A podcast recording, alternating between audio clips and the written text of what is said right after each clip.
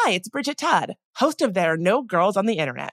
Listen, technology has made our lives easier in some ways, but it's also made us homebodies, scrolling mindlessly. Well, you get the point. Let Rails to Trails Conservancy unstick you from home. When you get out on a trail and get to walking, you'll feel so good. Trust me. You'll see that being out on the trail is so much more than a day outside. It's good for your soul. Get ideas for getting outside on the trail from Rails to Trails Conservancy, the nation's largest trails, walking, and biking advocacy organization. Visit railstotrails.org slash iHeart and on social media at Rails to Trails. My dad works in B2B marketing, but I never really knew what that meant. Then one day, my dad came by my school for career day and told everyone in my class he was a big MQL man. Then he just kept saying things like, the more MQLs, the better, over and over. My friends still laugh at me to this day. I think it means marketing qualified lead. One thing's for sure I'll be known as the MQL man's kid for the rest of my days. Why couldn't you just be a fireman or a lawyer? Why? You ruined my life, Dad. Not everyone gets B2B, but LinkedIn has the people who do. And with ads on LinkedIn, you'll be able to reach people based on job title, industry, likelihood to buy, and more. Start converting your B2B audience into high quality leads today. We'll even give you a $100 credit on your next ad campaign. Go to linkedin.com slash customer to claim your credit. That's linkedin.com slash customer. Terms and conditions apply. LinkedIn, the place to be, to be. One of my favorite conversations I've ever had on There Are No Girls on the Internet is with a writer who was targeted and harassed online about how she continues to stay safe while doing visible work on the internet. Without missing a beat, she said, anybody worried about online harassment should sign up for Delete Me. I signed up for Delete Me right then and there, and I personally recommend it to anyone. Sign up and provide Delete Me with exactly what information you want deleted, and their experts take it from there. Take control of your data and keep your private life private by signing up for Delete Me. Now at a special discount for our listeners. Today, get 20% off your Delete Me plan when you go to joindeleteme.com slash no girls and use promo code no girls at checkout. The only way to get 20% off is to go to joindeleteme.com slash no girls and enter code no girls at checkout. That's joindeleteme.com slash no girls, code no girls. There Are No Girls on the Internet is a production of iHeartRadio and Unbossed Creative. I'm Bridget Todd, and this is There Are No Girls on the Internet. I'm here with my producer, Mike. Mike, how you doing today? Doing pretty good. There's a lot of smoke in the air, but uh, other than that, I'm doing pretty good. Well, let's see if we can clear out some of that smoke with news stories that you may have missed this week on the internet. So, we have to start with talking about the Supreme Court. By now, you've probably seen that the Supreme Court ruled on affirmative action, ruling that race can no longer play a part in college admissions. Notably, the decision just applies to race. It does not apply to things like gender or legacy status or donor status being considered in college admissions. So I thought, what better time than now to revisit some of the myths about affirmative action and break down some of the online chatter that I'm seeing and have seen about the issue. So, first, I think it's really easy to think that affirmative action has only helped Black folks like me, but that is not the case. In fact, that is actually not even a little bit true. According to the United States Labor Department, the primary beneficiaries of affirmative action are white women. And because the Supreme Court ruling only applies to race and not gender, that means that white women will continue to benefit. What's weird is that despite being the biggest beneficiaries of affirmative action, white women are also more likely to be against affirmative action. This is according to a 2014 cooperative congressional election study that found that nearly 70% of the 20,694 self identified non Hispanic white women surveyed either somewhat or strongly opposed affirmative action. So I've already seen a lot of people online saying that the reason why this happened and the reason why affirmative action was struck down was because Asian American people were big mad about not getting into Harvard. Now, I get how it is easy to think that, but it's not exactly true. I would actually argue that Asian American people were being exploited by one person who pretended to actually care about them and their interests in order to better serve his own agenda, right? Like, tale as old as time. And it's also worth pointing out that it's just messed up, I think, to blame this on Asian Americans as a group.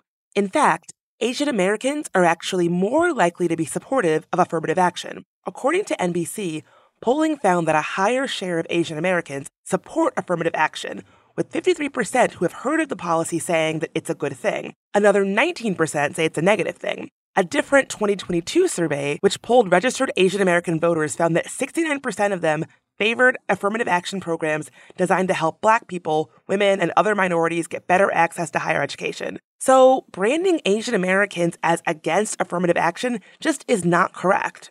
You know, we've already living through a time where there's so much anti Asian hate going on, and we need to be crystal clear about this. This ruling is a symptom of white supremacy, full stop.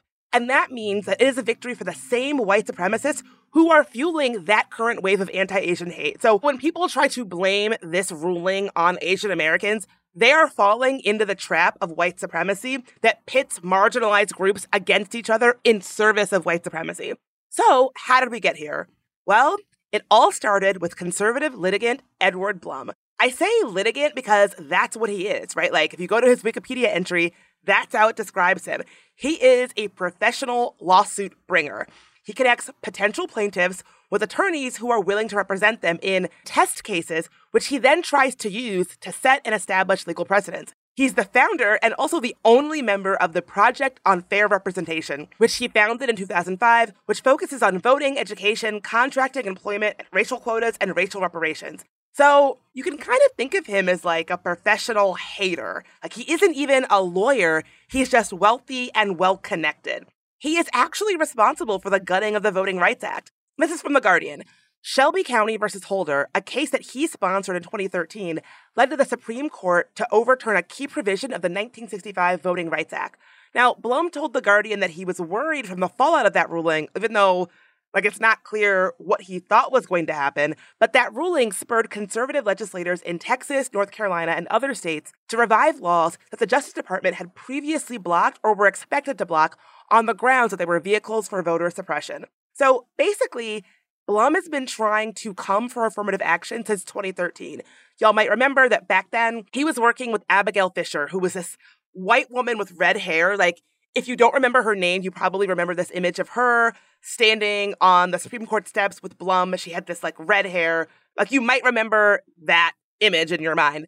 So, who is Abigail Fisher? Well, Abigail Fisher did not get into the University of Texas because her GPA was mid, basically. She sued the University of Texas at Austin in 2008 after it denied her admission. Interestingly, she sued them when she was 30, so like several years after this denial took place.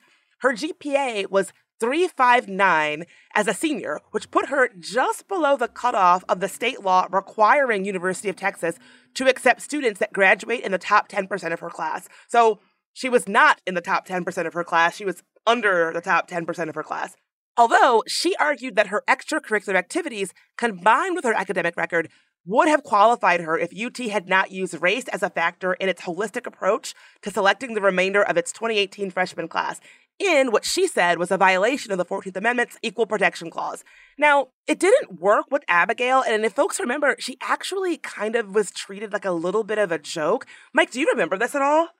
I have to admit I don't, but like hearing you describe it, it's pretty wild that she feels like race and all of the historical baggage that comes with that should not be considered for college admission and yet you know her extracurricular activities should and that they somehow counted up to make up for her totally middling GPA uh and somehow she wants like the law to come in on this side I don't know it's I I actually don't remember this story I kind of wish I did but it sounds wild yeah she was I have to say like roundly mocked. I think because her GPA, like it's a fine GPA, 359 is like nothing to sneeze at, but it's not an it's fine. It's not an automatic acceptance to the school of your choice. Like you would still have to work and be well rounded and all of that to be accepted with a GPA like that.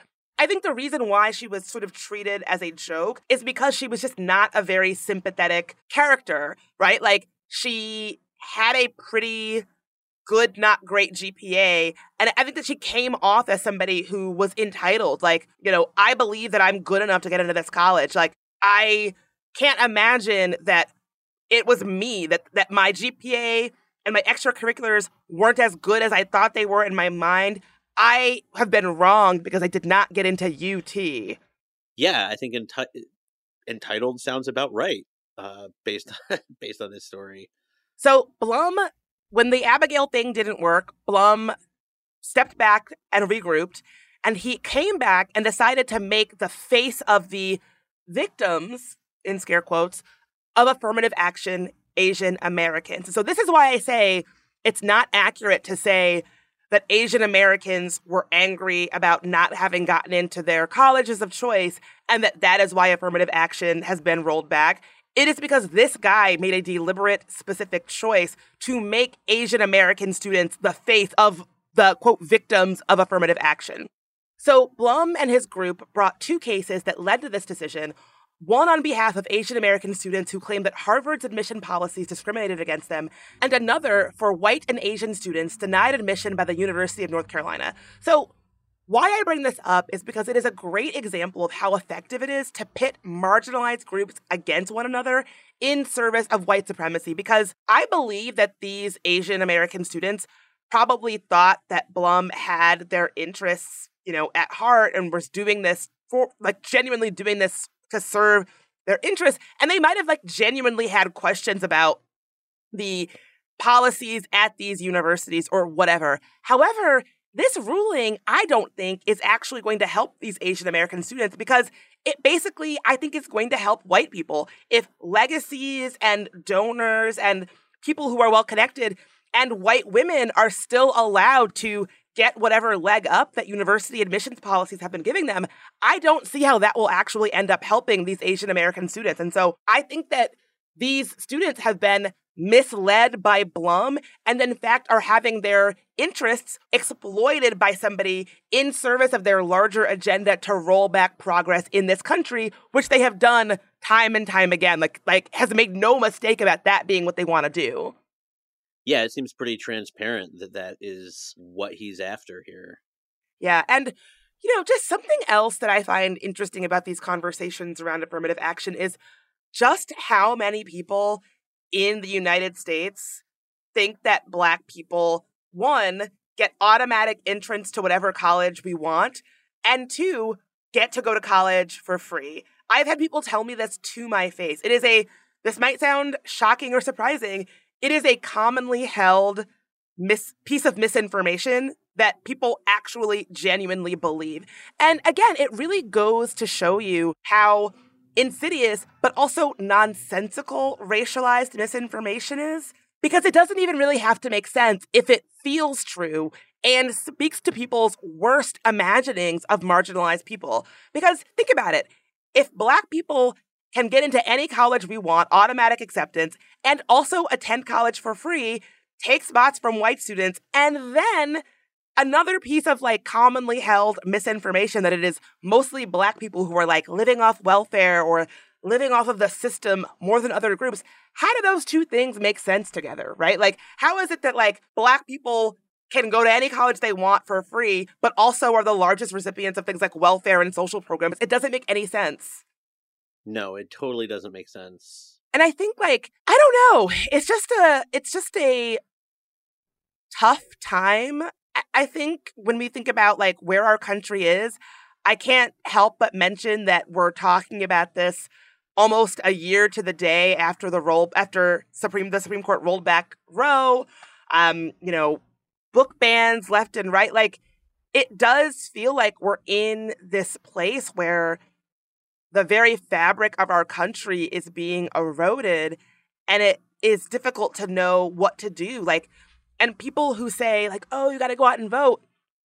The thing that gets me about that that narrative of the like voting narrative, and obviously voting is very important, but I think it was like what the majority of the justices who helped usher this decision in were were put there by presidents who lost the popular vote. So I don't think we can vote our way out of this. Like that's not really how it works. And so people being like, "Oh, the importance of voting," it doesn't really seem like a good answer to the kind of cosmic problem it feels like we're facing right now. Yeah, I get that. Like voting is totally necessary and it's completely insufficient. Yeah, I mean, I I could go on about Supreme Court reform which is also necessary and also mm-hmm. insufficient, right? Like this is a cultural thing. You were just talking about those irreconcilable, nonsensical beliefs that people have about affirmative action and the like yeah the the ways in which black people are like super privileged in our american society and like get all this free stuff given to them uh and and how like white people are excluded from uh this and that and it's obviously so bananas right like that's just like it's obviously not true I mean, I got my free car from the government. I got I got my college was paid for.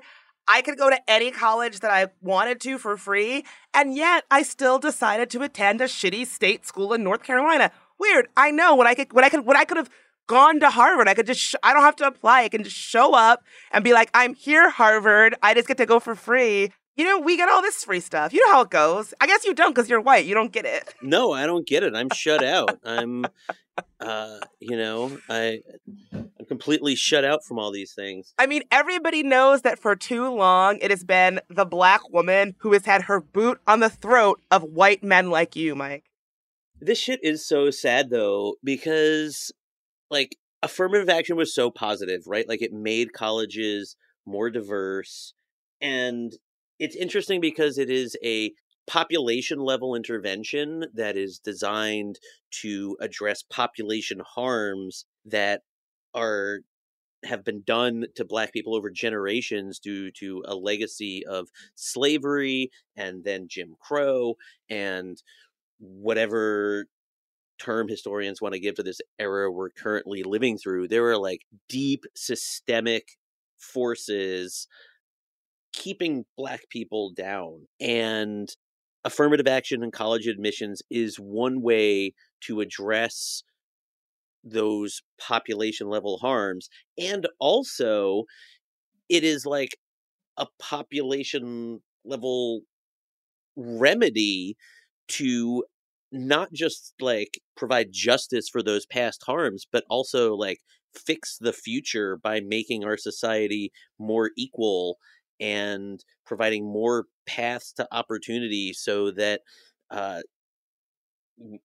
the people who graduate from college and go on to have more influence in society and government and business uh, and our communities are a more diverse set of people, which just makes us all uh, better, healthier, more resilient. Well, I think that's the point. I think that the reason why people like Blum and the people who support this rolling back, they don't want a world where people who look like me have have a chance to be to, to even have a um, I wouldn't even say equal footing to be in those positions. And I also think like they for so long have been drumming up this fear about sending your kids to college your your colleges are going to be hotbeds of like woke indoctrination or whatever. I think that for them rolling back affirmative action is another way to be like, "Oh, I can safely send my kids to school. There's going to be less marginalized people there." They will be less likely to be influenced by those people. What they're actually doing is preventing their children from being around different people, people who have different backgrounds, different perspectives. That is what college is all about. And so it's so funny how these are the same people who have been able to call, you know, other people like, oh, you're snowflakes. You're so afraid of what happens at college campuses. You're not letting speakers come, blah, blah, blah, all of that. When it's really them. They are the ones who are afraid, are afraid. They are the ones who don't want their, you know, daughters to have to go to school with people who are different. And I think that's really what it comes down to. That's why these people are championing this. I think it's exactly what you said that they that they that they want it feels like payback for what little progress black and brown people have made in this country and it is a way to kind of hopefully for, uh, from from their perspective make it so that when their kids go to college they are not having to come home on weekends and be like dad are you a racist dad are you like do you have like shitty attitudes about people of color? Yeah, and I think it's important to also you know to not think about this in a vacuum but to consider it in the context of what other changes and policy debates are happening around higher education i suspect a lot of the people who are cheering this ruling are the same people who are demanding you know budget cuts to universities demanding that curricula be stripped of any sort of discussion of you know race or gender identity uh, and also probably the same people who are you know insisting that what little resources are left over for higher education all get funneled into you know stem or uh, you know engineering or technical skills which are like great fields uh, i i love science i love technology i love engineers uh, i love math uh, these are great things and people should definitely pursue them but they are not sufficient for a, a well-rounded education. They don't they alone do not train people how to uh, be good citizens who contribute to a good society uh, on their own and I think that people who are advocating for that really view college as just like like a certificate program that makes people eligible for such and such of a job. And in some ways, you know, I think those criticisms are maybe kind of fair, but in the bigger ways, I think they completely miss the mark of what a college education can be to opening up people's minds to this world that we all live in together and and, and this life that each individual student lives on their own uh, and just you know shutting people out making it a more narrow experience in terms of the people that a student gets to interact with a more narrow experience in terms of the ideas and uh, subject matter that they get exposed to just yeah just really is limiting and narrow and sad yeah, it's it's sad and also scary and reinforces a white supremacist worldview of oppression. Let's take a quick break.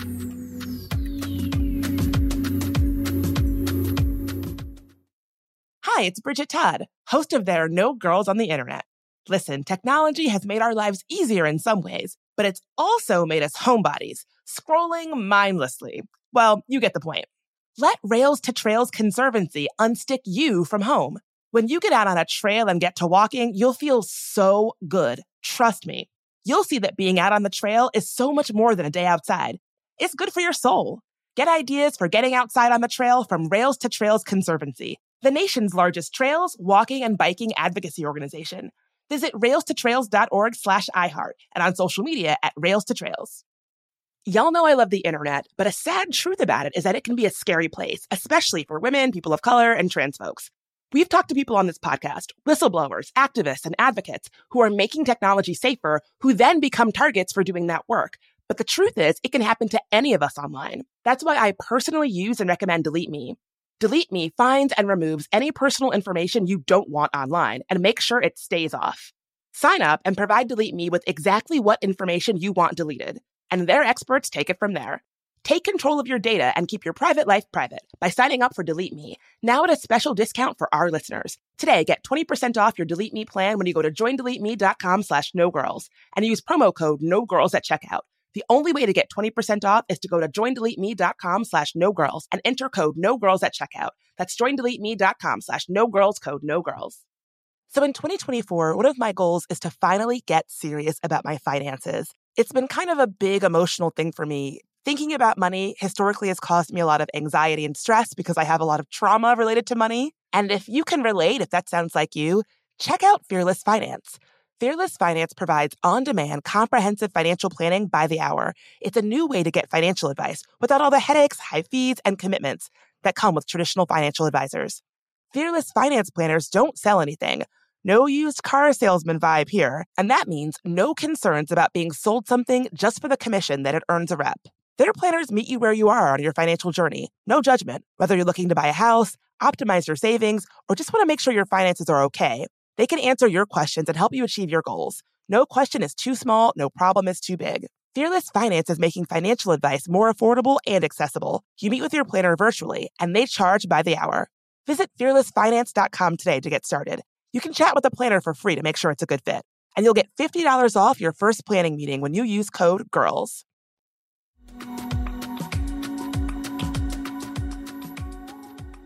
And we're back. So, this is not the only thing happening in the courts right now. Let's talk about OpenAI versus the people. A new class action lawsuit has been filed against OpenAI, the company run by Sam Altman that developed ChatGPT, which has kind of become like the face of AI. The lawsuit alleges that OpenAI stole, quote, massive amounts of personal data to train ChatGPT. The lawsuit claims that OpenAI has basically been mining the digital footprints of you and me, regular people, whether you use AI tools or not.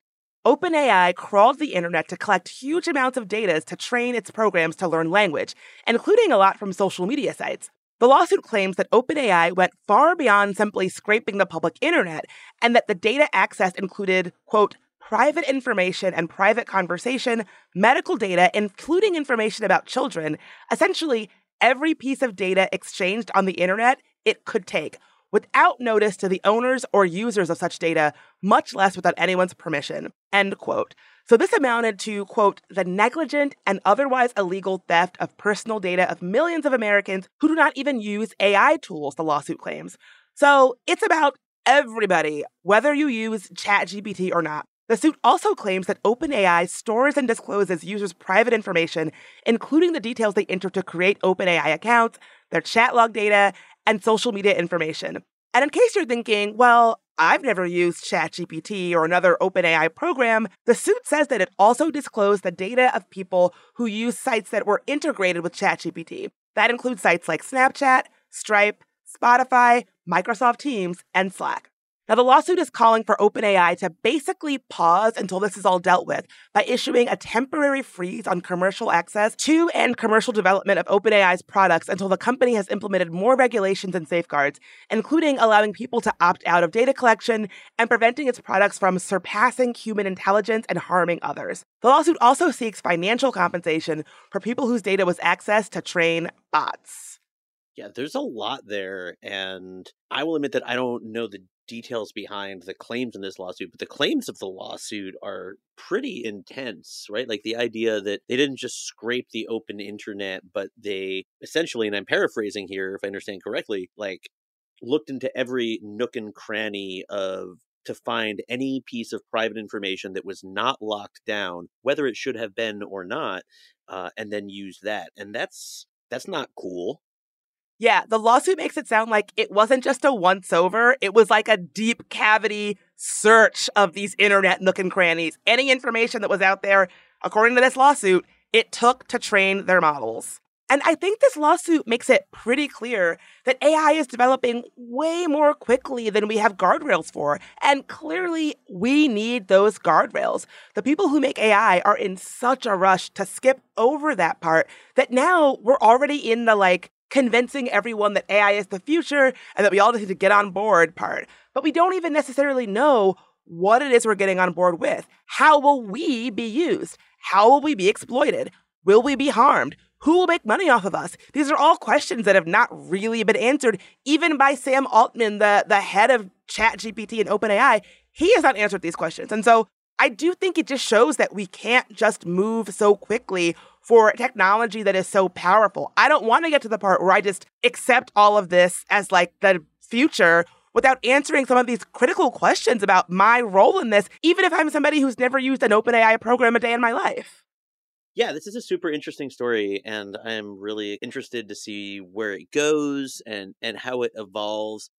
I think a pretty interesting thing about it is that it's a it's a class action suit brought on the behalf of a bunch of individuals, but really those individuals represent all of us and it's completely consistent with a lot of stuff that Sam Altman has said uh, that they would just take what data they could get, right? Whether they had permission to use it or not, that wasn't their concern. They just wanted to get the data, train these models, get as much data as they could. And it's an interesting contrast with some other domains that are have been using AI.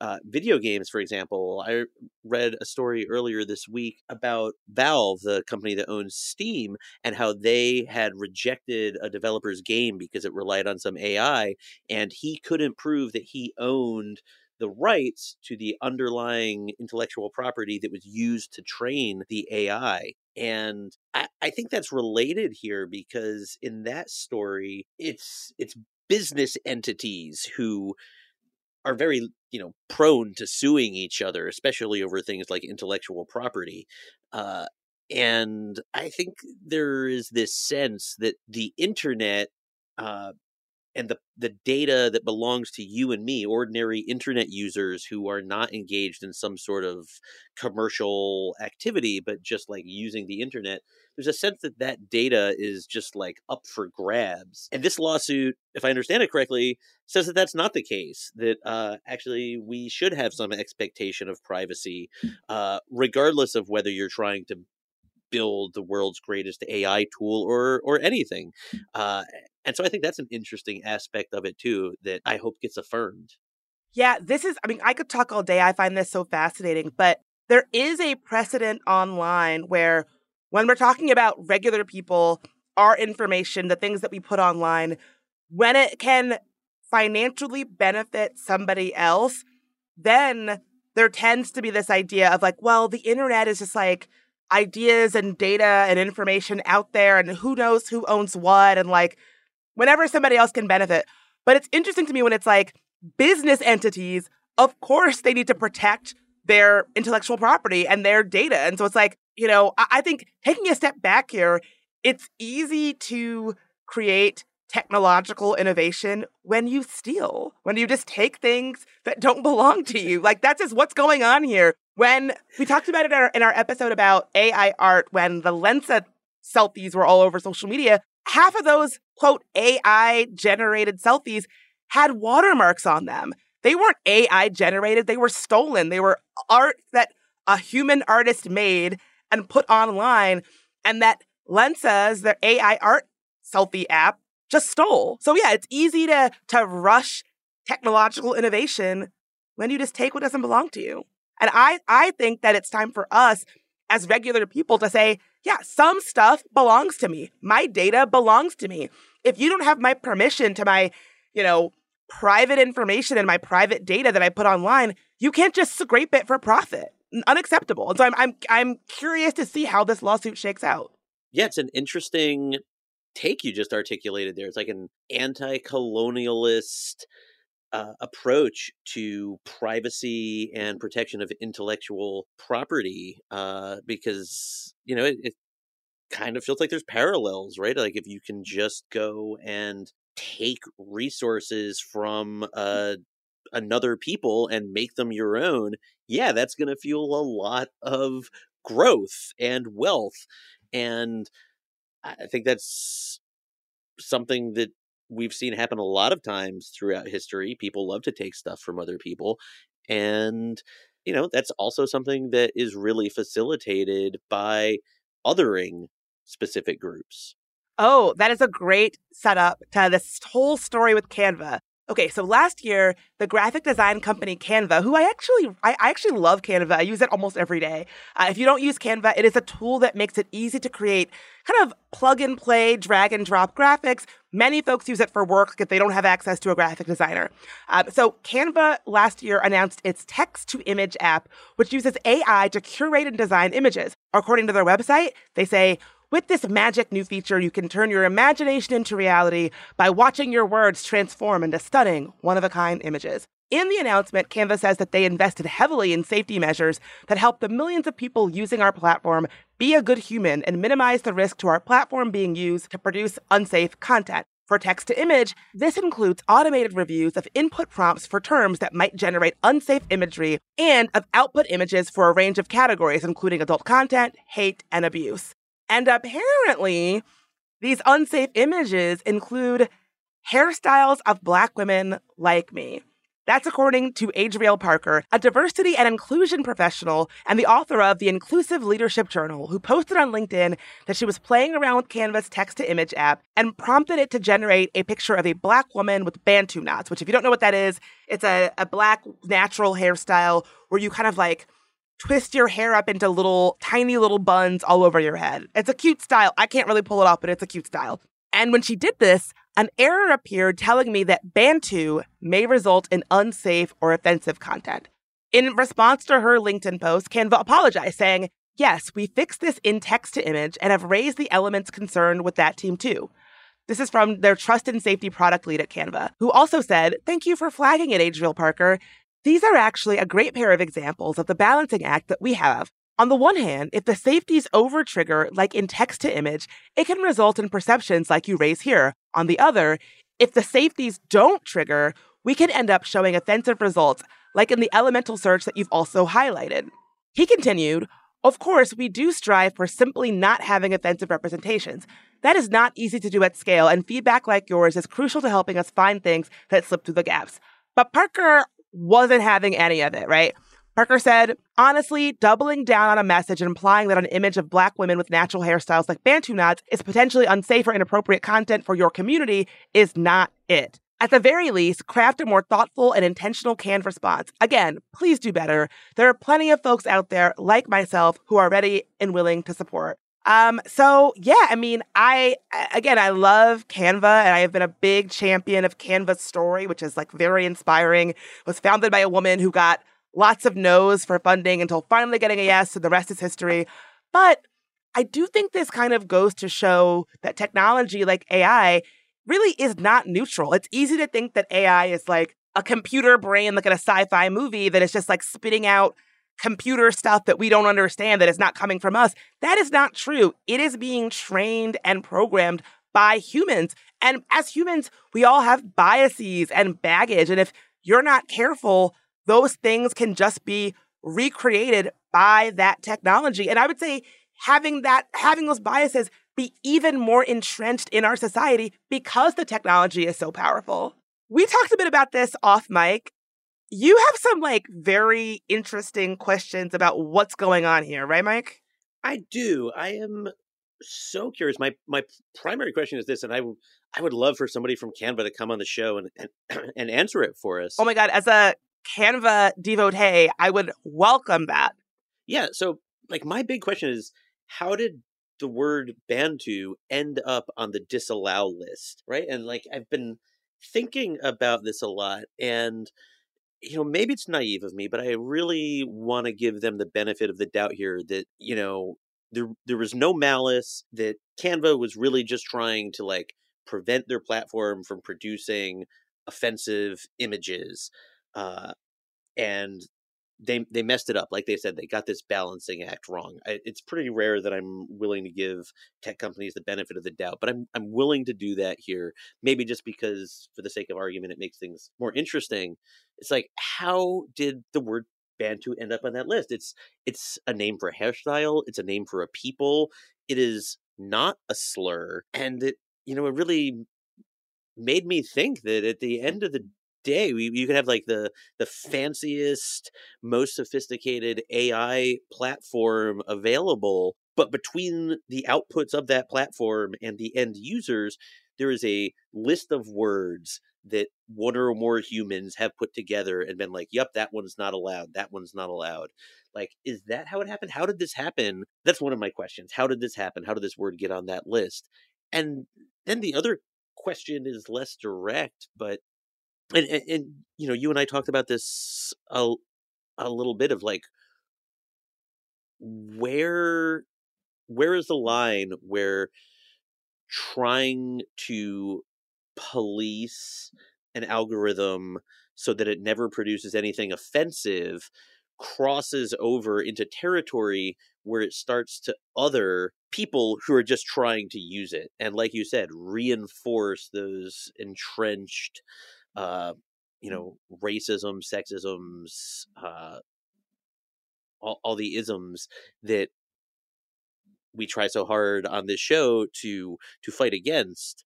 Uh, where is that line? It's it's a hard question.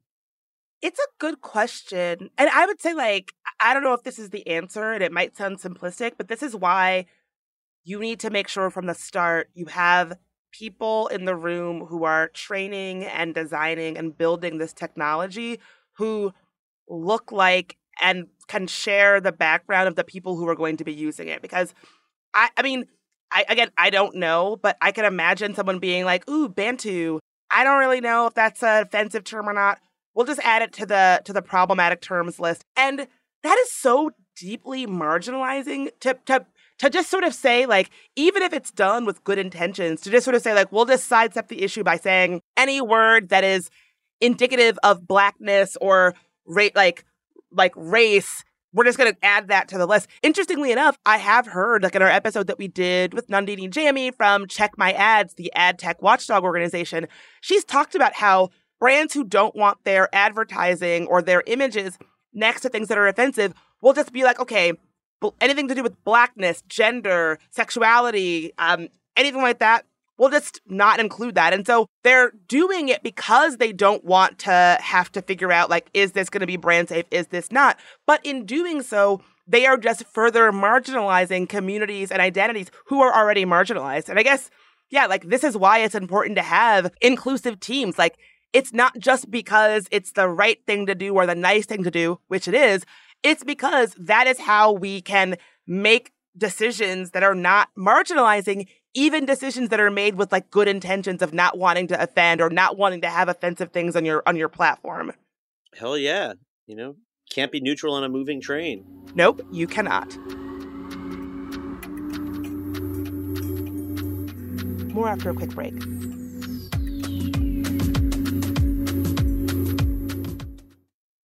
Hi, it's Bridget Todd, host of There Are No Girls on the Internet. Listen, technology has made our lives easier in some ways, but it's also made us homebodies, scrolling mindlessly. Well, you get the point. Let Rails to Trails Conservancy unstick you from home.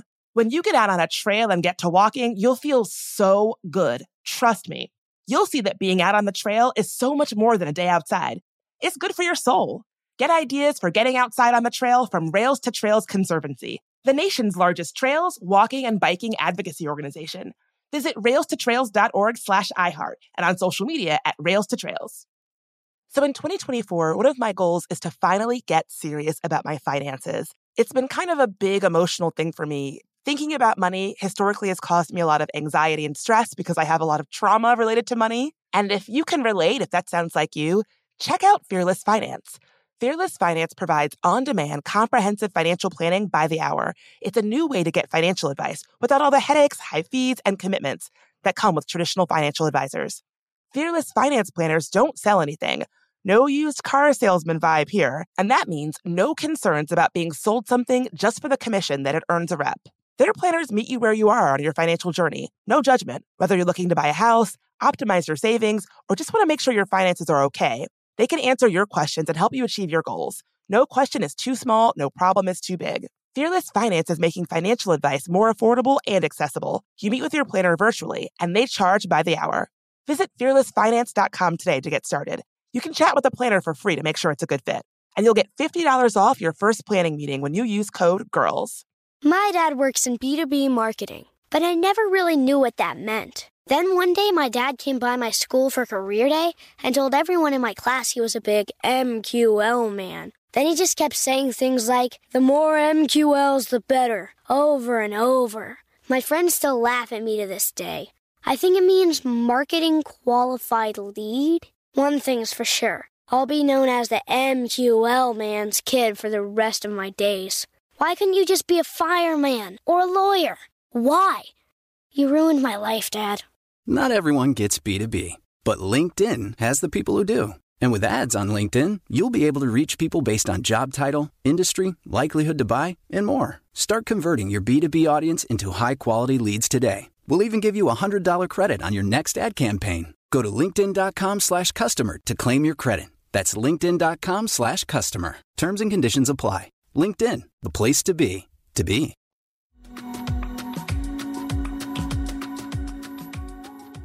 Let's get right back into it.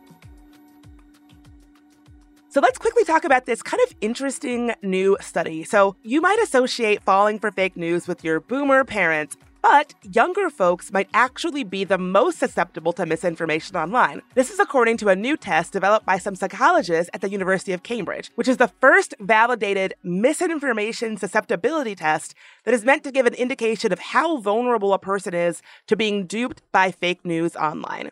So they paired examples of real news from real news outlets like Pew and Reuters, and then they made confusingly credible headlines similar to the misinformation encountered in the wild in an unbiased way using ChatGPT. Hope their data was safe when they were using it. it it's out there. okay, so here's what the test found. The good news is that we're actually not doing too, too badly. On average, adult US citizens correctly classified two thirds or 65% of headlines that they were shown as either real or faked. That's actually pretty good news. I'm surprised that it was that, that good. Yeah, it is nice to highlight the the good news. Uh yeah, maybe people aren't the dum dums we think they are. Maybe they're not. They did find that younger adults are worse than older adults at identifying false headlines, and that the more time someone spent online recreationally, the less likely they were to be able to tell real news from misinformation. Some 30% of those spending zero to two recreation hours online each day got a high score compared to just 15% of those spending nine or more hours online. So that's super interesting. We do need to keep in mind that this was a cross sectional study, so we can't say. What does that mean? So it mean that's a great question, Bridget. A cross sectional study is a study that was conducted at a single moment in time across a group of people, right? So it just found associations. The result you just described there, you know, they, they split people into two groups the people who spent zero to two hours online each day versus a group who spent nine or more hours online each day, right? We've got these two extreme groups. They're extreme in the sense that they're they're very different. And they found that those in the, you know, the people who only spend two hours online each day 30% got a high score, meaning that they were pretty good at telling apart mm. misinformation from real tr- information. And the people who spent nine or more hours online uh, got a low score. Uh, you don't leave. And so that's interesting. And so one might want to jump to the conclusion that, like, okay, spending time online on social media makes one worse at telling apart the difference between truth and falsehood. But that's not a conclusion that this data supports, right? Uh, it's just as likely, based on these data from this cross sectional study that was conducted at a single moment in time, that maybe those people spend more time online because they're more susceptible to misinformation and the all the misinformation they're encountering out there is more appealing to them or more enraging or emotionally evocative of them or, or, or something like that. So this study can't say that spending time online causally makes anybody better or worse at telling apart misinformation from truth. What this t- study does tell us is that people who spend a lot of time online, those are the people that have the biggest problem telling apart truth from um mike who died and made you the expert on studies like this and how they're done? I mean nobody died. I'm not the expert. I do have a phd in psychology. Uh, this is the kind of thing that i do you know uh, i experimental design is something that i get paid to do uh, so i'm not the expert but i think most experts would agree that one cannot infer causality from a cross sectional design like this, which is fine. We can still learn a lot of valuable things about these associations. Okay, so maybe unsurprisingly, people who get their news mostly from social media scored worse than people who get their news from legacy news organizations like NPR or the Associated Press. And again, we can't make any inferences about the direction of causality there, but it is a very interesting association. And lastly, there was a party split. Democrats performed better than Republicans on this test, with 33% of Democrats achieving high scores compared to just 14% of Republicans. However, almost a quarter of both parties' followers were in the low scoring bracket. One thing I really like about the method that they used for this test is that the fake story stories were truly fake. They were literally made up by ChatGPT. So there's zero room for anybody to whine about researcher bias or anything like that. So I think it's kind of interesting to see these commonly held beliefs about misinformation and who was falling for it be challenged, right? Like it's easy to think that young people who grew up online as digital natives are like too savvy to fall for fake news. This is a good reminder that it can happen to the best of us. Even me, I fall for it. Mike, have you fallen for it? For fake news? Yeah, I do. Uh, you know, you're you're right. It is nice to see our, our commonly held attitudes challenged, and uh, it's nice to see some data affirming the fact that there is wisdom in age. That's kind of a nice thing to take away.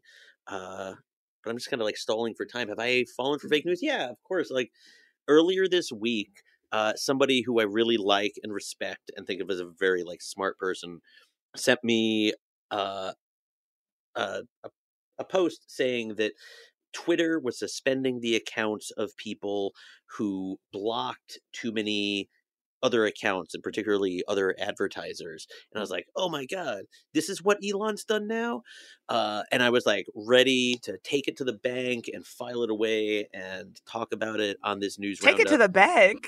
Well, you know the the pod. Oh, the you mean the talk- bank where we put our like the document where we like our like our news idea roundup bank, not like the bank where the money is stored.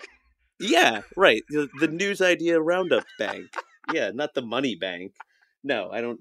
I don't take anything there. I'm a, I'm I make podcasts. uh, but I was like all all good to go on it, all set. And then I was like, well, let me just look into this and like find some evidence that supports this thing that this guy said. And and it just wasn't there. There was just zero evidence to support it. There were like a couple people who said that they thought maybe there was a rumor that it was happening, but and, and maybe it is happening, right? Like I would not put it past Twitter, uh, but I was not able to find any evidence to suggest that that was happening. And if listeners are aware of evidence, uh, I'd love to see it. You know, we can talk about it next week. But uh, but I was totally taken in with it because it really fit with my preconceived ideas of what kind of nonsense shenanigans Elon Musk's Twitter would get up to. It seemed like a totally believable thing. I wanted to believe it because it was just one more piece of evidence about what nefarious people they were or he is. Uh, but you know, fortunately, there was a couple days between then and now, and uh, you know, cooler heads prevailed, and now we're just talking about it as a fake thing. Yeah, I saw that story, and I also was willing to believe that that's something that Elon Musk would do. Yeah, and to be clear, I still believe it is something he would do. I just am not confident that it is something he has Oh, done. Anything that anyone would say is some I would be like, "Yep, that's he would do that. I believe he would do that." There's not there's not much out there that I would not believe that he would do, just to be really clear. But something about the story also seemed not legit to me, so I didn't share it. I didn't like I don't I don't know why Hmm. something about it I was like, I don't know, like I don't know. Uh, I, I, to be clear, I don't know if it's if it. I, I cannot. I can neither confirm nor deny that it's happening. I have not looked into it, but something about the story didn't seem correct to me, and I I saw it and did not engage with it. I had a I myself shared some fake news recently. It was a and I I unshared it and was like, oh, this was not true. So it was a video that purported to show South African firefighters who were all dancing in an airport en route to being sent to Canada to help fight the wildfires. It was like a cute video of these men dancing. I shared it immediately. And I know, you know, usually when someone shares something incorrect online, it's because it, it is like speaking to some emotional need that they have or some sort of like emotional like place that they're in. And I can tell you exactly what it got in me you know, this is the second or third day this summer that I've been unable to leave the apartment because of the wildfire smoke. You know, I have I have pretty bad asthma and a whole host of respiratory issues, and so I really, when stuff like this happens, I really can't go outside. And seeing this video of like smiling South African men, black men, like dancing, and you know, the idea that like, oh, these are these are the men who are going to like go to Canada and like fix the smoke. It really gave me warm fuzzies. Come to find out that video was taken like five years ago It had nothing to do with the current wildfires. So like technically it's not it's not fake news, but it is um, uh, like like um taken out of context. But I shared it because it spoke to my emotional needs. Like I've been stuck in the house. The idea that these men were coming to fix the fire so that I could go outside finally was really spoke to me and I shared it and then I had to unshare it. So it does definitely happen to the best of us. It does not matter if you're young, digital native, tech savvy, grew up online. It can happen to the best of us. Yeah, it can. We, we all got to be vigilant, uh, especially for things that you know fit with our preconceived notions of how things are going to be, or like you said, fulfill some sort of emotional need that we have. Facebook and Google have both been battling with the Canadian government over a new law that was just passed in Canada called the Online News Act. Now, this law would require that Google and Facebook pay news organizations and publishers for distributing links to news stories. The law has not gone into effect just yet, but once it does, Google and Facebook say that they're going to start removing news articles by Canadian publishers from their services in the country. According to NPR, the Canadian government estimates that the law would result in a cash injection of some $329 million into the Canadian news industry, which, just like here in the United States, has been plagued by news staff layoffs and other downsizing in recent years. Supporters of this legislation have argued that it could provide a much needed lifeline to the ailing news industry, which has been gutted by Silicon Valley's ironclad control of digital advertising. Now, this Canadian law is modeled after the law in Australia, we did a whole episode on that like a few years ago, which we'll link to in the show notes. And folks might remember, I'm sure Australians do, that that tense negotiation between Facebook and news publishers led to Facebook being temporarily shut down in Australia. Um, there's a similar bill here in the US in California that would force tech companies to pay publishers. And yep, Facebook and Google have threatened blackouts there too. Now, both Facebook and Google, like, don't seem to see news as a key part of their strategies. And it seems like they're thinking, like, oh, it'll be easier just to block news altogether rather than pay for it. Now, I want to be clear that I absolutely think that something needs to be done, but how this should play out is like a little bit above my pay grade. NPR has a great summary of some of the different positions. They write, while most major publishers in Canada back the new law, outside media observers have not been so sure. Tech writer Casey Newton has argued that a tax on displaying links would effectively break the internet if it was applied to the rest of the web. Other critics have pointed to the lack of transparency over who would actually receive the cash infusion from the tech companies. Some fear that programs could be hijacked by disinformation sites that learn how to game the system. Yet press advocates insisted that tech companies retaliating by threatening to systemically remove news articles will be a blow to civil society and the public's understanding of the world. At a moment when disinformation swirls in our public discourse, ensuring public access to credible journalism is essential. So it's deeply disappointing to see this decision from Google and Meta. This is from Liz Woolery, who leads digital policy at PEN America, an organization that supports freedom of expression. Woolery continued As policymakers explore potential solutions to the challenges facing the journalism industry, platforms are free to critique, debate, and offer alternatives, but reducing the public's access to news is never the right answer. Yeah, it's a tough one uh like I hear what she's saying, but like you pointed out, newsrooms are facing cuts after decades of facing cuts, right? Like it's it's just been decades of cuts, cuts, cuts, cuts.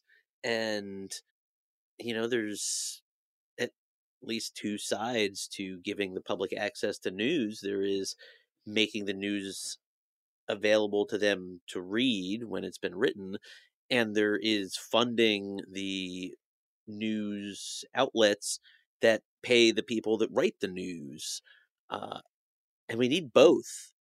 Yeah, I mean, I listen, I worked in media for a long time. It's not it's not a coincidence that that is no longer the case for me. Broadly, I think that Facebook has had way too much control over our media landscape. You know, for a while Facebook would actually direct traffic to media sites and now it just keeps you on Facebook, right? Like it used to be when you clicked a link on Facebook, it would take you out of Facebook. Now Facebook is just interested in keeping you on Facebook.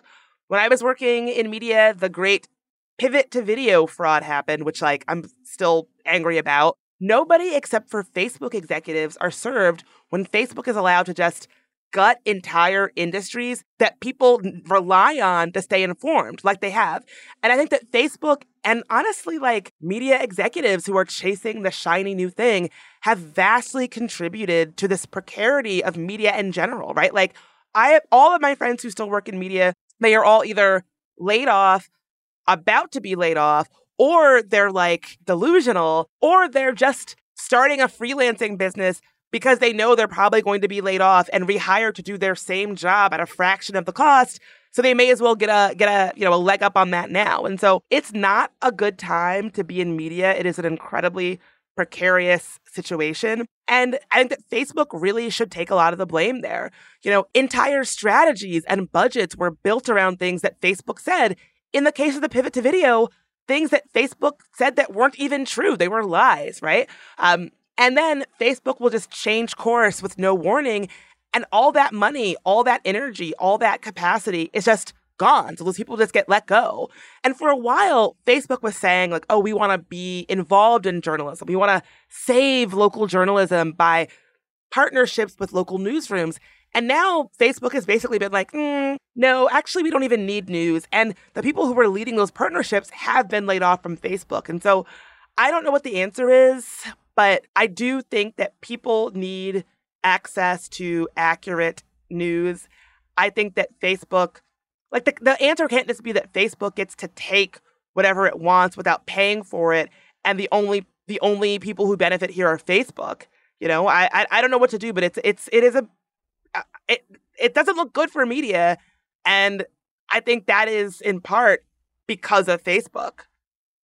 Yeah, I mean between Facebook and Google, I think that is most of the advertising online. I guess TikTok has taken a big chunk out of it, uh, I, I couldn't say how much. That's not an area that I'm an expert in, but uh, yeah, Facebook and Google, they're they're like it. They they sell all the advertising online, and there sure are a lot of news outlets posting stories that we all read all the time. It doesn't seem radical to think that they should get some of that money. How to make that work in practice, like you said, it's above my pay grade. More after a quick break.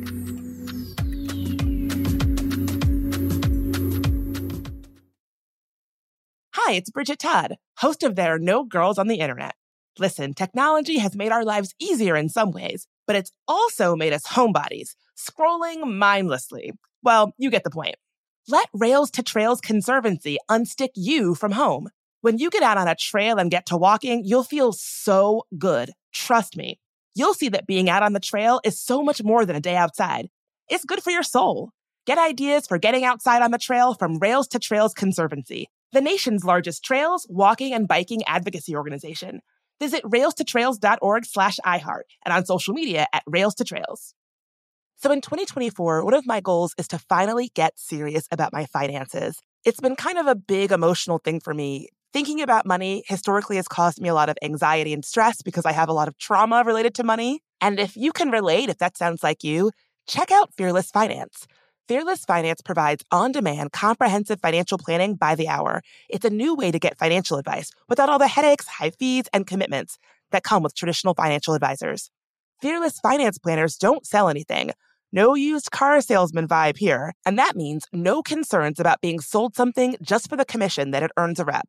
Their planners meet you where you are on your financial journey. No judgment. Whether you're looking to buy a house, optimize your savings, or just want to make sure your finances are okay, they can answer your questions and help you achieve your goals. No question is too small, no problem is too big. Fearless Finance is making financial advice more affordable and accessible. You meet with your planner virtually, and they charge by the hour. Visit fearlessfinance.com today to get started. You can chat with a planner for free to make sure it's a good fit. And you'll get $50 off your first planning meeting when you use code GIRLS. AT&T connects an ode to podcasts. Connect the alarm. Change the podcast you stream. Connect the snooze. 10 more minutes to dream. Connect the shower. Lather up with the news, sports talk, comedians, or movie reviews. Connect with that three hour philosophy show. Change the drive into work in traffic so slow Connect the dishes to voices that glow. Thank you to the geniuses of spoken audio. Connect the stories. Change your perspective. Connecting changes everything. AT&T.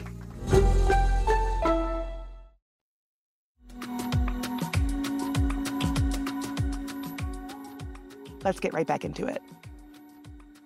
So, folks might remember that trans influencer Dylan Mulvaney, who became the target of an extremist hate campaign after she did a brand partnership with Bud Light. Well, Dylan Mulvaney broke her silence this week. Dylan rose to prominence for her series on TikTok where she chronicled her life as a trans woman. Um, it was a cute series. It would be like day, whatever, of being a girl. Um, I thought it was cute. People liked it. It's like why she became kind of a influencer. Bud Light was trying to kind of shed their frat boy image and did a brand partnership with Dylan. Now, the logistics of this brand partnership were way overblown. Um, basically, Bud Light sent Dylan Mulvaney one beer can, like a promotional beer can with her face on it. These cans were not for sale in stores. These cans, it wasn't like they were stamping her face on every Bud Light can ever and that everybody had to use it. They sent her a can with her face on it. One. Uh, she made a video on her social media profile about Bud Light, talking about this can they sent her, and that was it. You would have thought that Bud Light had named Dylan Mulvaney their new CEO and that every time that you bought a Bud Light, a dollar personally went into her pocket. No, it was just one social media post and one can. But extremist groups melted down over this, right? And to be clear, they were explicit that this was a specific tactic, right? To target and go after one brand at a time and attack them for what they perceived as like woke positions like partnering with a trans woman or supporting pride, in the case of Target, the store. So these people are a very vocal minority, but they know they can drum up attention, like we talked about many times in Internet Hate Machine. Brands do not always respond well, and sometimes they just cave to this bullying, essentially. You know, extremists would be filming themselves. I think it was like um, Kid Rock, uh, which, like, who the fuck is listening to Kid Rock in 2023? But he posted a video of himself shooting Bud Light cans with a gun. People were were driving steamrollers over them, like all because of this one can. Like, I I I, I can't. It's it's so it's so ridiculous. I can't. Bud Light actually did have a dip in sales uh, because of these protests against Bud Light.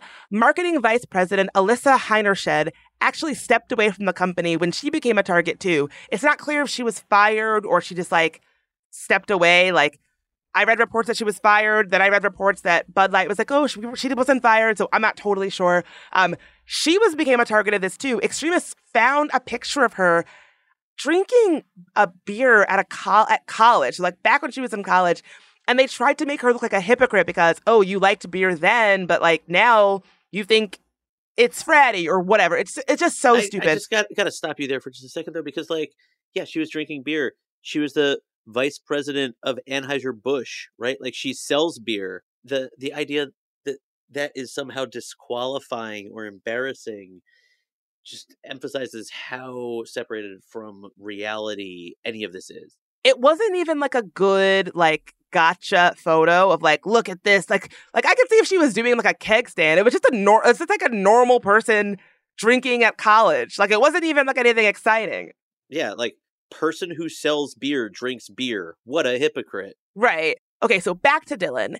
Dylan, after all of this, basically had to go offline because of the hate that she got that got so bad. Um, she was stalked. She was harassed. She feared for her life. These people their anger toward her was so intense. Again, over one beer can and one video. So Dylan finally came back online for the first time, and here's what she had to say. For a company to hire a trans person and then not publicly stand by them is worse, in my opinion, than not hiring a trans person at all. Because it gives customers permission to be as transphobic and hateful as they want and and the hate doesn't end with me. It has serious and grave consequences for the rest of our community. And and you know we're customers too. I know a lot of trans and queer people who love beer and i have some lesbian friends who could drink some of those haters under the table. But to turn a blind eye and pretend everything is okay it just isn't an option right now. So this is heartbreaking and i feel like if you listen to to Dylan's experiences and you don't feel bad for what she went through, that really says a lot about you. Like if somebody could listen to what she says that she experienced and still feel like, oh, well, good for her, she deserved it, like you're not a good person. And what really is wild to me and like bums me out is that nobody from Bud Light reached out to her. And I think that that's my thing like just an email, a phone call, how you holding up?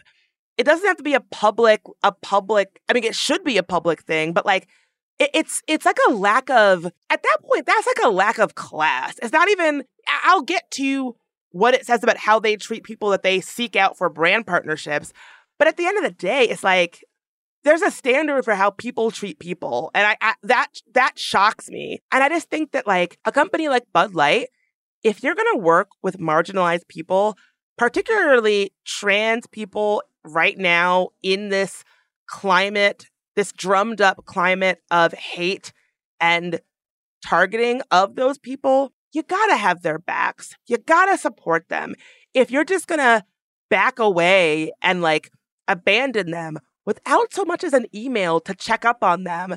If saying yes to your partnership means death threats for them, means they will have to flee their homes for their own safety and fear for their lives, and you're not even going to check in to see how they're doing, you should not be working with marginalized people at all if that is the case. Dylan is the one who is being courageous. Dylan is the one who is taking all of this heat simply because she said yes to Bud Light's offer of being a, a brand ambassador for their brand. Bud Light, if Dylan is being made to shoulder all of this for doing nothing wrong, for just saying yes to you, you gotta stick up for her. Or don't work with talent like that. Like, that's just not how you treat people. Like, I- I'm really appalled.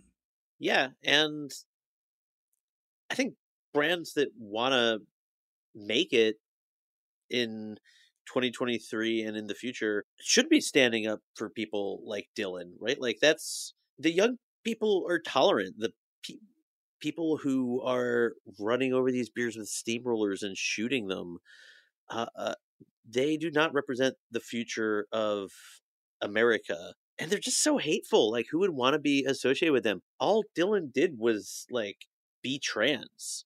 You know, she's not even accused of doing anything other than just being trans and like that's enough to spur all of this hate it's despicable well that's really what these people are saying they're you know they have so many ways of, of kind of like masking it when it's like oh we're just concerned about girls in sports we're just concerned about the safety of women in bathrooms when it comes down to issues like this you really just see like we don't like trans people and we don't want to have to see them. We don't think they belong in public life. We don't think they should be here, right? Like th- issues like this make it because because Dylan is not a controversial person. Like she likes cute outfits and you know sunglasses and stuff. Like she doesn't. She's not someone who like has done something wrong, and it just makes it so clear what these people are angry at. It's her existence. It's the fact that she exists and is affirmed.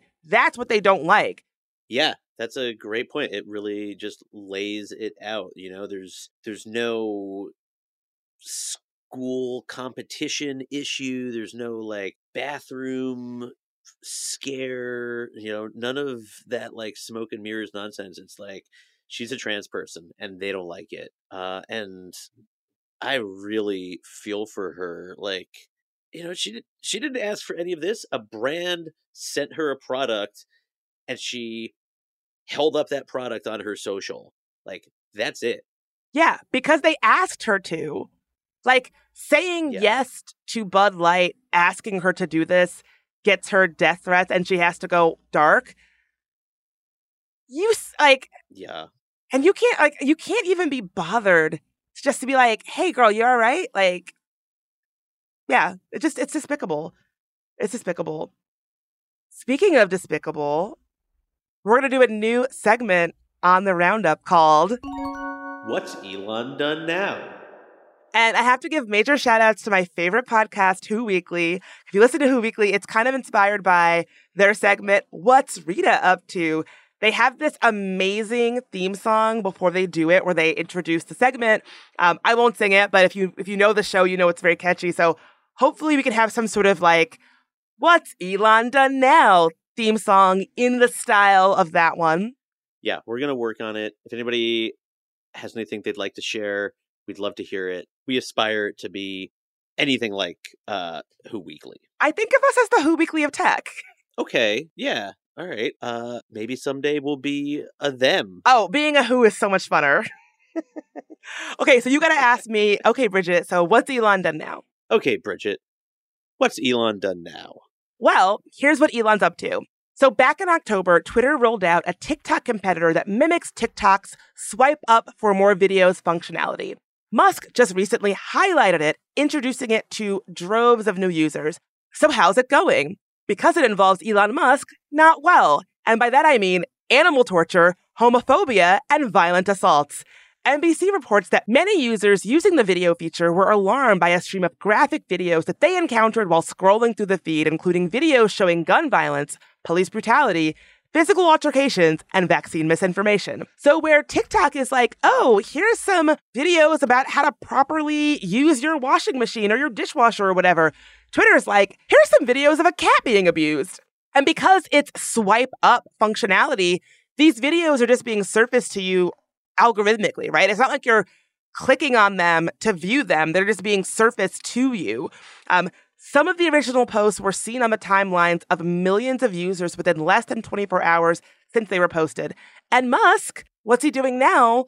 Well, it sounds like he is well aware of this issue because he tweeted that some of the videos on the platform could be quite edgy. Ooh, he's such an edgy guy. So I think that that just really shows that Elon Musk doesn't get what people are looking for from social media, why they come to social media. You know, I don't think he understands the like why people come to Twitter. No. I think that was clear from how he has changed the changes he has made on Twitter that he's not he doesn't understand like what makes it good. And I think you know when people come to a platform like TikTok, if TikTok was all garbage videos, people wouldn't stay there right? Like if it was just like videos of like stuff that was upsetting and then, you know, it might be it might generate engagement perhaps, but it does it won't make people feel good about being there. And so it almost feels like Elon Musk's strategy is like, how can I make people feel bad? And how can I make showing up to this platform feel not good?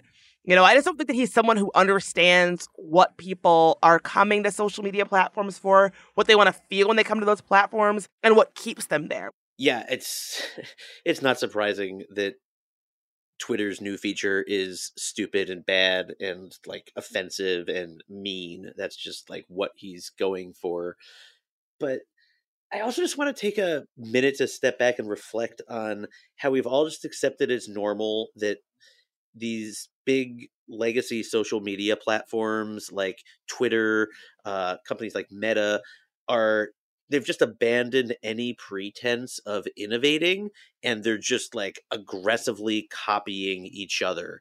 It's like that trend in the mid aughts when like every restaurant had to become every other restaurant and like they all started selling chicken sandwiches and burgers uh, it's like every social media platform has to be exactly the same and like have the same functionality of every one and there's there's no innovation there's just copycat and like if that if those sorts of videos were what i wanted why would i go to twitter why wouldn't i just look at it on tiktok like as a user of social media platforms, I kind of like that they're different, right? Like if they were all the same, that would be boring.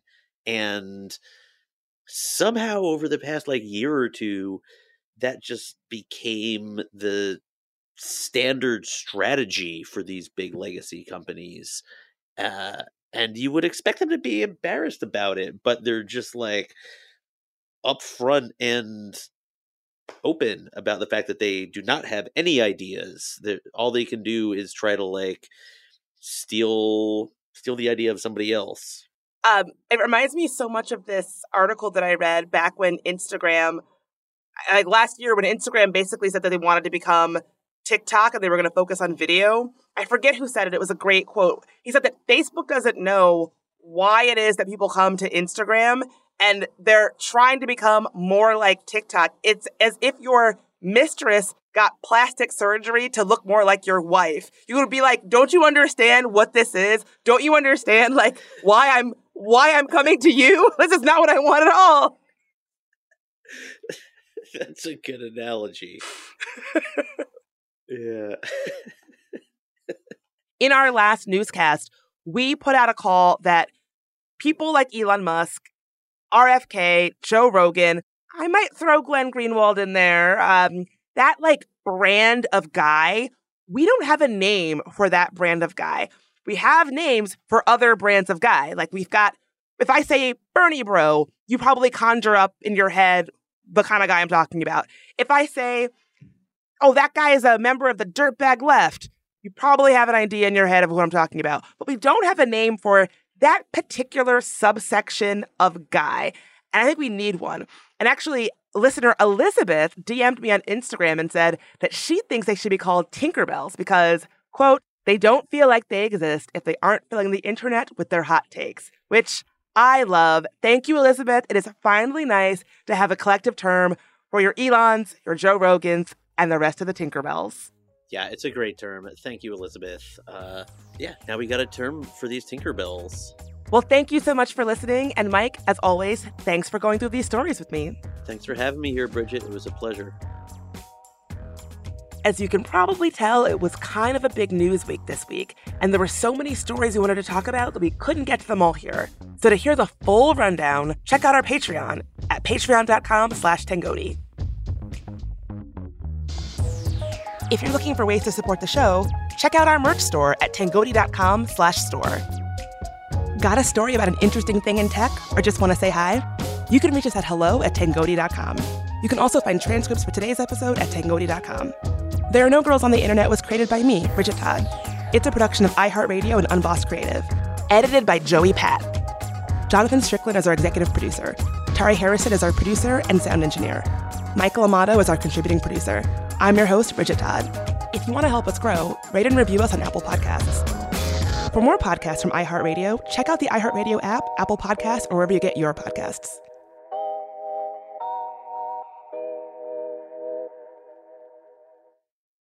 Hi, it's Bridget Todd, host of There Are No Girls on the Internet.